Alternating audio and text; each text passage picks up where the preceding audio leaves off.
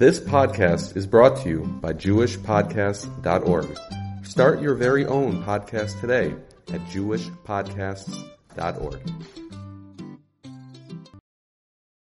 All right, Parshas Chukas 5783, Perichov Pasuk Aleph. Pasuk says, "Vayivo b'nei Yisrael kol Edom midbar Tzin b'chodesh Rishon." So all b'nei Yisrael, the entire Ada, the entire congregation, came to the desert of Tzin in the first month. That's obviously Nisan.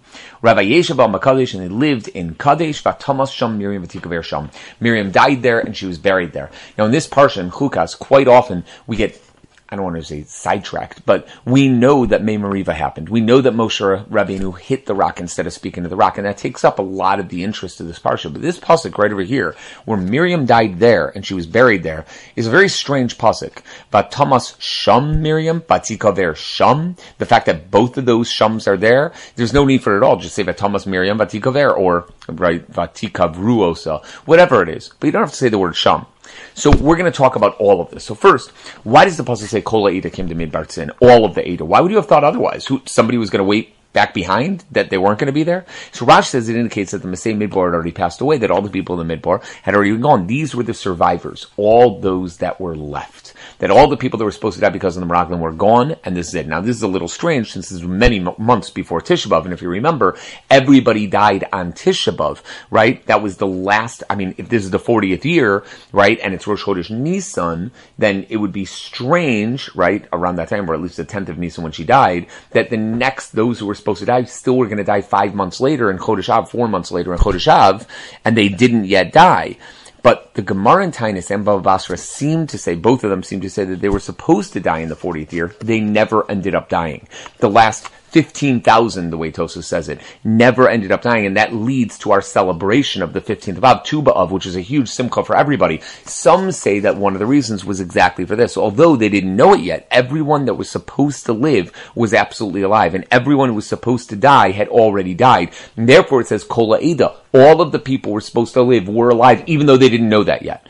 The Chassam Sofer says everyone between the ages of 20 and 60, when the Egel happened, the 17th of Tammuz, was supposed to die, were supposed to die that year. But HaKadosh Baruch Hu made it that the count started from the first of Nisan instead, so that when Miriam passed away in early Nisan, that was it. Right? A little bit strange within the wording there, but either way, regardless, no one else was going to die, and that's why Moshe Rabbeinu later said. You are stuck with HaKadosh Baruch Hu. You have the dveikus of the HaKadosh Baruch Hu, chaim kulchem hayom.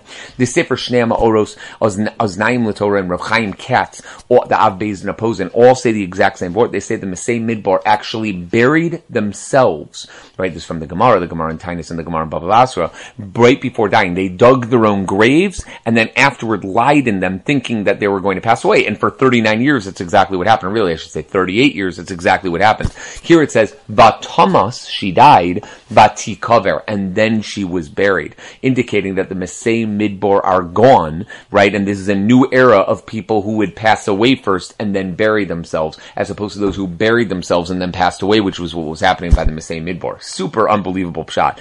The Ramban argues that whenever the people complain, the Pasuk calls them Kol Ha'edah in some way. That's what they're called. The complainers are called the Ada. And, he gives a few examples of this, and he, it indicates that everyone had this complaint, even if only a few of them said it out loud, but they were all going to complain about the lack of water, which makes sense. They're in the midbar, and they're probably really thirsty, and they have kids, and there's no water whatsoever. Hirsch says that the word Ada refers to a nation that is united in one common goal ready to enter the new future, waiting for their destiny. There were those, these were the people who were going to go to Eretz Yisrael and take over the land together.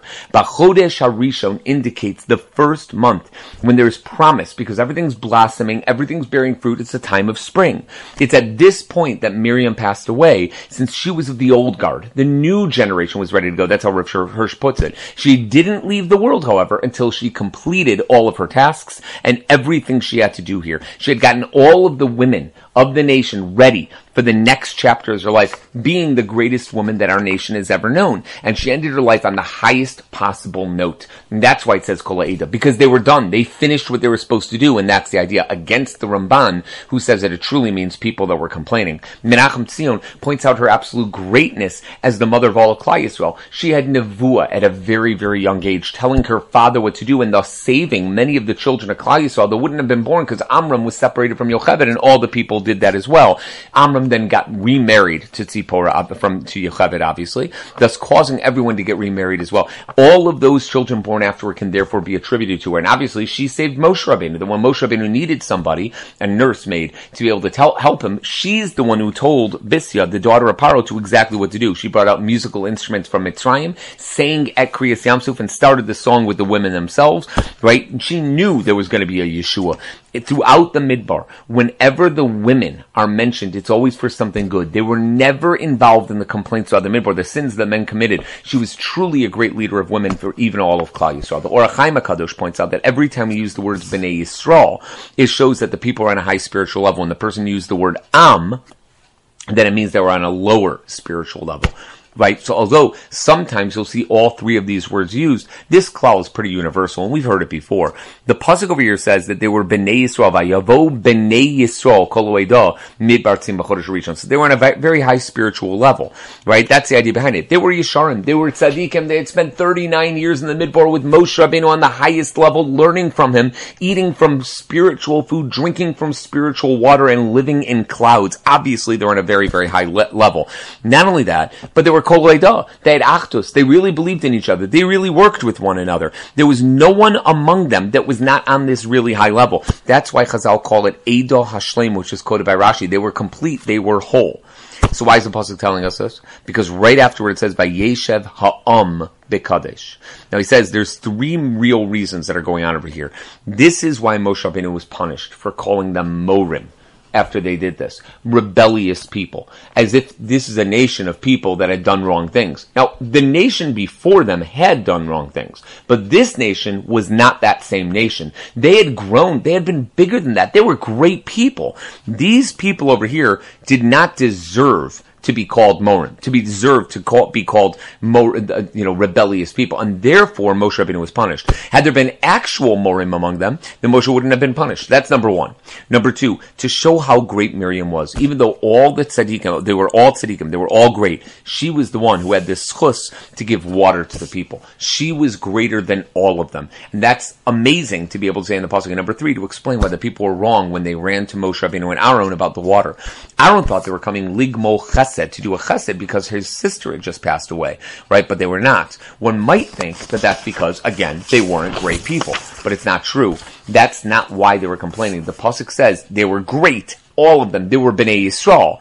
This was just a very vexing situation, a situation that they didn't do well with, and that's Vayeshava Am Bekadesh, that there was something that happened. Well, why didn't the people say anything about Miriam's death? Why didn't they say, hey, we feel so sorry, but we're thirsty? The word Shum indicates, he says, the Or HaChaim says, that they, she was buried very, very quickly. So nobody knew about it yet. They ran to Moshe and Aaron because the water had run out. They didn't know why. And only later did they find out that Miriam had passed away. More about this later, but that's the basic idea. The Panim Yafos, the Hafla'ah, suggests that there was, this is the reason why the people did not come running. They thought they were going to Eretz Yisrael right away. There was a re, that, that, that, to bring the Korban Pesach there. Had they become Tameh for Miriam, he says, then they would all, all of them, none of them would be able to bring the Korban Pesach because they would be Tameh. They were wrong, of course, because we know that the Korban Pesach could be brought Batuma. But that was their thought process, and that's why the people weren't coming Ligmo Chassid with Miriam because they wanted to bring the Korban Pesach. It was the first of Nisan, 10th of Nisan. They were worried about what was going to be on the 15th.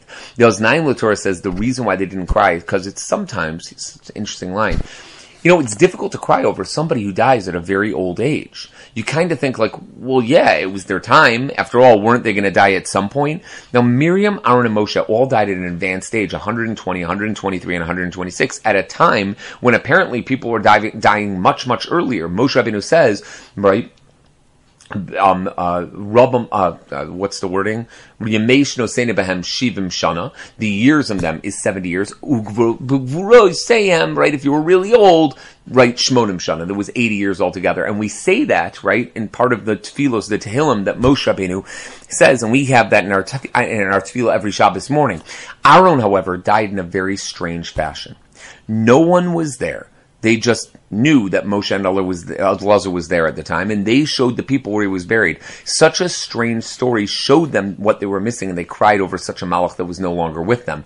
So even though Aaron died at the age of 123, and he clearly lived a very, very long and fulfilling life, but his death was weird. They didn't see him die. He went up to a cave, and only Moshe and Elazar was there, and that's the reason why I told Moshe. They knew had passed away, but they had no idea where he was or where his cave was and where he was buried. They cried over not knowing where to find the kever, even though he was old. They could cry over something like that. But Miriam, on the other hand, was old and she was buried.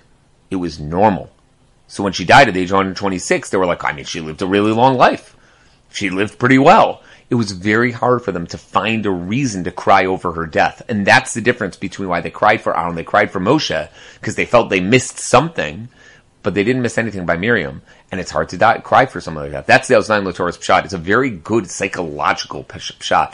Rashi asks, why do we put the Parsha of Miriam right next to the Parsha of Paraduma? Obviously, the beginning of of what happens by Parshas Chukas itself. After all, right, the people were told about the Paradum in the first year of the Midbar, not in year 40, which is when Miriam passed away. They were told about it when they first left Mitzrayim. The first Paro was actually burned in the second year. Not now. This is 38 years later right? This is very strange, and it's to tell you, says Rashi, that the korbanos, just like the korbanos atoned for the people and made them have a kapara itself, so to the death of a tzaddik is able to atone for the people themselves. There's a lot on this. The Siftei Chachamim points out that even though paraduma was technically not a korban, it was called a chatos in Parakiyah Test Pasuk Test. It's considered like a chatos, and therefore, because it's called that way in other kachim, and it's asur ba'ano, so therefore, even though it's technically not a korban, even though it's technically not a machaper, we call it something that's like a machaper, and so too that's why Parshas Miriam is put next to the actual korban, not put next to actual korbanos.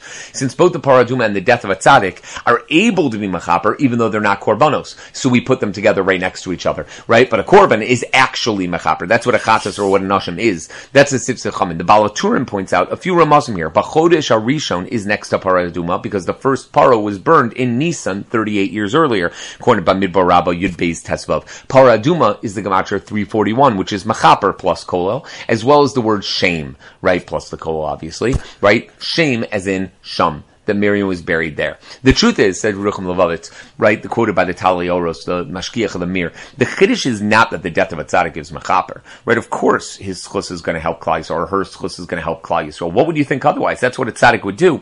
The Chiddush is that even korbanos can be mechaper. That should not make any sense, and yet it still works because that's what a Kaddish Baruch Hu wants. That's an amazing bit of chesed that Hashem has done for us, and it really should go the other way. Just like Miriam's death is mechaper, so too even the paraduma is mechaper, let alone korbanos. That's the idea. The Ksav Sofer says, korbanos technically need three things in order to be machaper. Number one, you have to bring the along with them, the wine libations. And the by a tzaddik are the tears that one cries over the tzaddik's death. Number two, the ikr behind any korban is tshuva, and obviously that's needed by the death of a tzaddik as well. You yourself have to do tshuva, or else the death of a tzaddik does nothing for you. Number three, it's got to be shachted b'makom kadosh, with its blood and its fats being brought bifnim.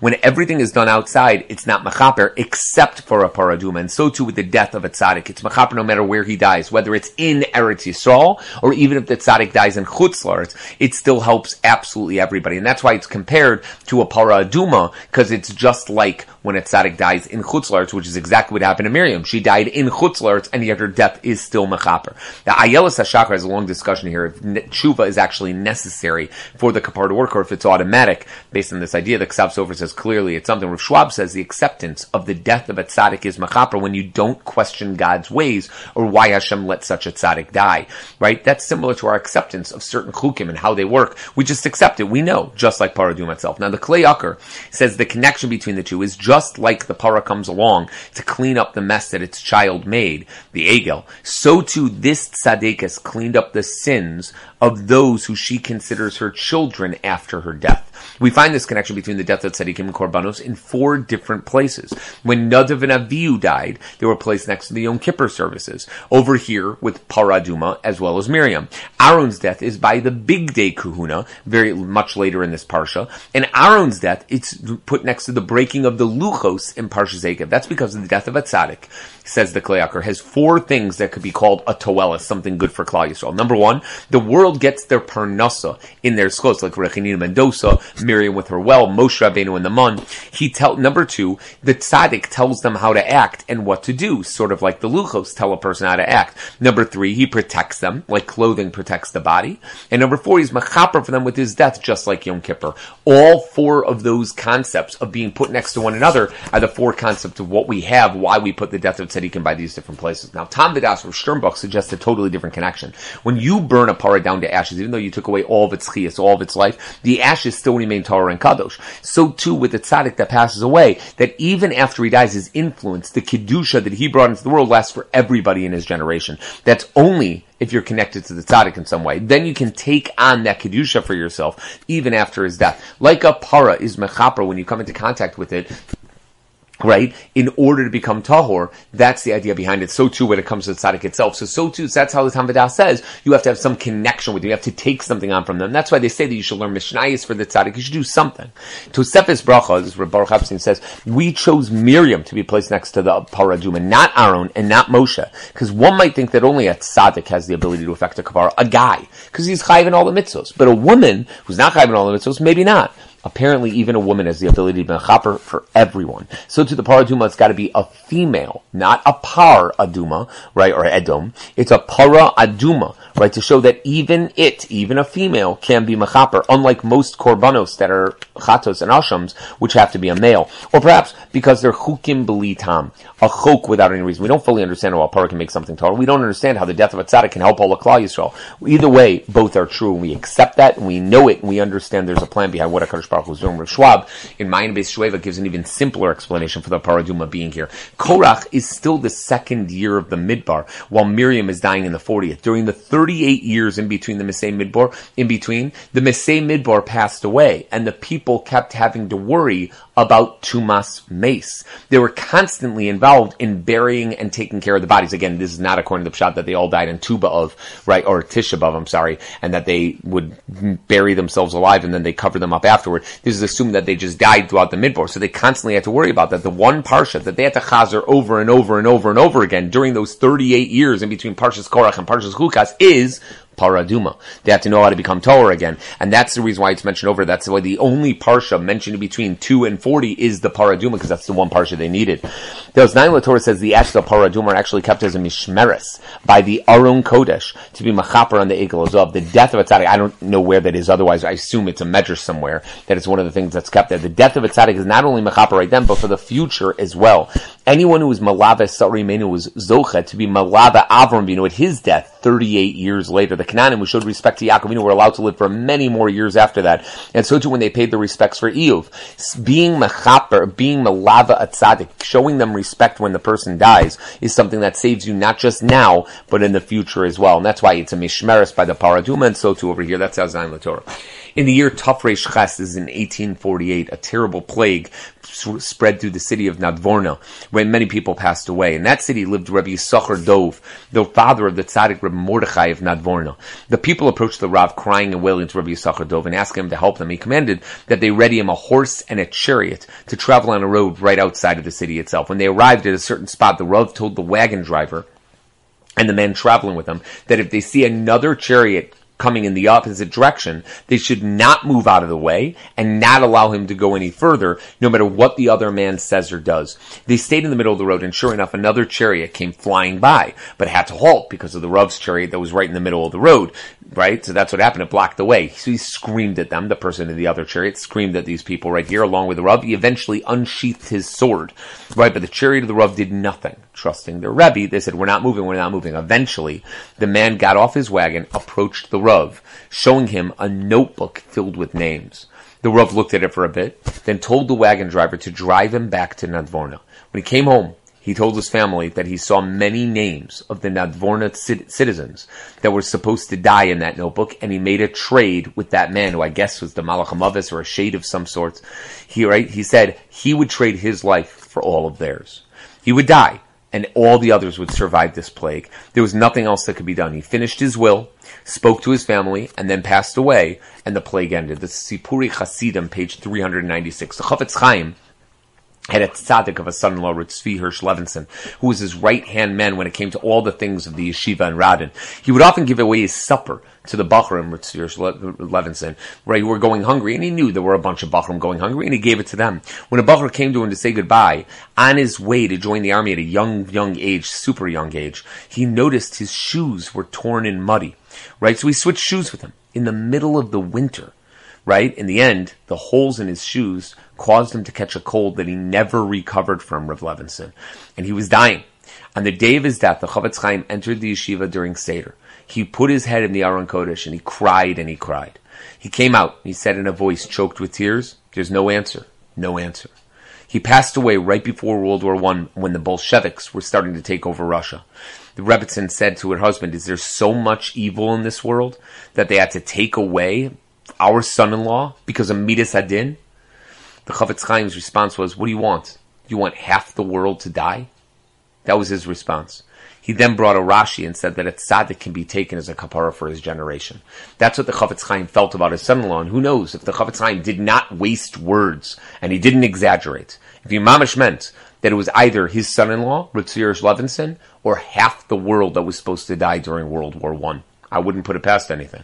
The Chizkuni gives another reason for the smichas of Parshios here. He says that since we already began speaking about the Mesei Midbar earlier, those who died in the Midbar, with the Meraglim and then Adas Korach, the Pasuk then goes on to talk about Aaron and Miriam's death over here, which makes a lot of sense. That's the idea behind it. We talked about the Meraglim dying, talked about Adas Korach dying, even, you know, I guess in Beha'aloscha, with the Misonim, the Hisabu Taiva, etc., they all passed away. So do we go into it over here. Rashi says, even Miriam died what is called Nishika.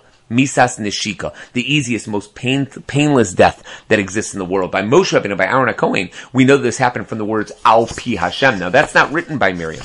Why are those words not repeated over here? Why are they not said? The Gemara says, and this is really Rashi quotes, it's not Derek Kavod Shamayel, which takes some kind of understanding. What exactly does that mean over here? It's not Derek Kavod Shamayel to say that he kissed a woman. It's not like a Kaddish Baruch Hu, right? Is a human, is a male, right? Instead, we learn this from Gzera Shava, he says, from the word Shum Shum from Aaron HaKohen from Moshe Rabbeinu, just like they died Benashika, and it says Al Pi Hashem, so too Miriam died Benashika, Al Pi Hashem, even though it doesn't say it. Now, this is all based on a Gemara. The Gemara is in Bava Basra, Yidzayim Elef, right before the end of the first parak. She did not die from the Malach Mavis, rather she died from Nishika. The Imrei Shefer wonders, how could Rashi know this? How did the Gemara know this really? He says the question is the word Shum like I said before, is totally unnecessary. What this means is there are people who have a decree of death upon them.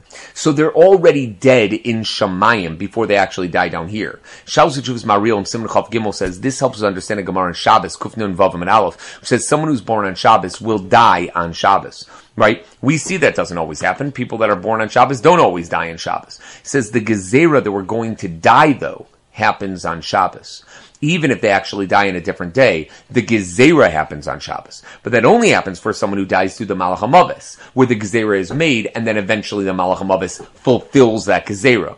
But what about people who died through HaKadosh Baruch himself, through Nishika? Then the death cannot be announced since it's not known above when it's supposed to be, because only HaKadosh Baruch Hu knows. They're considered dead only when they actually die. So for everybody else, you could say that they died, and then they died. They were said they were going to die, there was a gezerah they were going to die, and then they actually died. But here, by Miriam, by Thomas Shum Miriam. Miriam died there, not beforehand, since she didn't actually die through the Malach she died by a Kaddish Baruch Hu. There's a problem with this, pointed out by the Otzer Plaza Torah. We have a minig from this, you know, because if a person dies in a city, to spill out a little bit of water when someone in the town passes away. It's brought in the Kolbo, Hilchos Avelus, and the Shulchan Aruch Yoreh Deah Shin. One of the reasons for this is because the Malach washes his sword in the town well after he does the job, and we therefore spill out a little bit of water so we're not contaminated by it. But there was no Malach by Miriam's death. So how do we learn this minhag of spilling out a little bit of water, right? Because there was no water after Miriam died, from a case where there was no malacham she died through Mises Nishika. But he answers, maybe Bnei Israel didn't know that, and therefore they did spill out a little bit of water and that for that reason. They lost the water, even though they really didn't have to, and that became a minig for us from that point on. That answers Baba Shachar. The Panim Yafo says Moshe Aaron wouldn't be a mafarsing that she died through Nishika, and therefore nobody knew, so they assumed, and therefore it was going to be that way. Panach Raza, Panach Raza says Vatamas Sham Miriam is a gemach of 1,476, which is Bikan Remez Lishbocha Mayim Bifnei Ames. It, this is a remez to spill a water in front of the dead person. It's as if everyone there spilled out the water and there was no water left to drink whatsoever. Right? That's the idea behind it. The Bechor is short. Moshav Zekeinim, uh, where is it? Moshav Zekeinim says, right, it's done so everybody knows that somebody died in the city and that everyone will show up for their funeral. So it wouldn't be embarrassing. They'll all pay the respects to the mis, of, to the, to the deceased. The Bechor Shor, he adds that there was a Gzera Shava against those who were not Malava the dead to their final resting place. This was done to announce the death without informing people directly, which the Gemara himself says a person is not supposed to do, which is why the Shach says there's a reason for this Minigan Simon Shinlamates. All that is there apparently is from that. But what is Mises Nashika exactly? What exactly is? And we've spoken a little bit about this before, but the Rabbeinu Bachya says by the words Al Pi Hashem that a sichlius misalali stabik b'shem enichbad. That sichlius, in other words, one's mind is misala is raised up to be dovuk in Hakadosh Baruch Hu. It's as if he dies through a form of dvekus, that his neshama simply leaves his body, as opposed to his soul being pulled from his body. The Tziyuni compares it to a fruit falling off a tree when it's fully ripe, rather than being picked by a tree when somebody wants the fruit. That's the idea behind it. It just sort of leaves. The neshama leaves. The Abarbanel says something similar to this. It's not he spalus agashmi at all. It has nothing to do with gashmias. Rather, a severing of a kesher between the two that can happen through from oneself or from something else. He speaks about this at length over there, the Abarbanel, but that's the basic idea behind it. The Rambam in Moreh Nevuchim, Chel Gimel, Perik Nun says it's when someone dies, be'inyan hanos hahasogo hahi mirova cheshek, from a tremendous amount of desire that allows a person to get a certain amount of enough. Similar to how Shlomo Melech describes our relationship to a Kodesh Baruch Hu in Shir Hashirim, Yishakeni minashikos pihu. He should kiss us from the kisses of his mouth. It's a connection to a Kodesh Baruch Hu that one cannot compare to, and literally as if it's just the soul is simply melting away from the body. The Chassam Sofer explains in his drush, it's Chilik Beis, page 334, saying that when a person is so connected to Hashem because of his desire to be close to Him, it's like a flame clinging to a candle, right? Becoming one thing together. When the time comes, he's davuk to Hashem above, to his makor and his shorish, and the fire just goes up. Until then, Kadosh Baruch Hu keeps his soul in his body. He needs to have that thing, that wick that's holding it down and doesn't let it out. When he lets go, then all of a sudden the tzaddik is one with Hashem, and that's called neshika. Also, all of these ideas are basically the same with nuance differences. Rav Schwab wonders what could possibly be wrong here. How could you say that it's not kavod shalmaila to say that he kissed Miriam? That seems a little bit strange, doesn't it? Like, why would that be a problem considering HaKadosh Baruch Hu? It's, again, how is that inappropriate?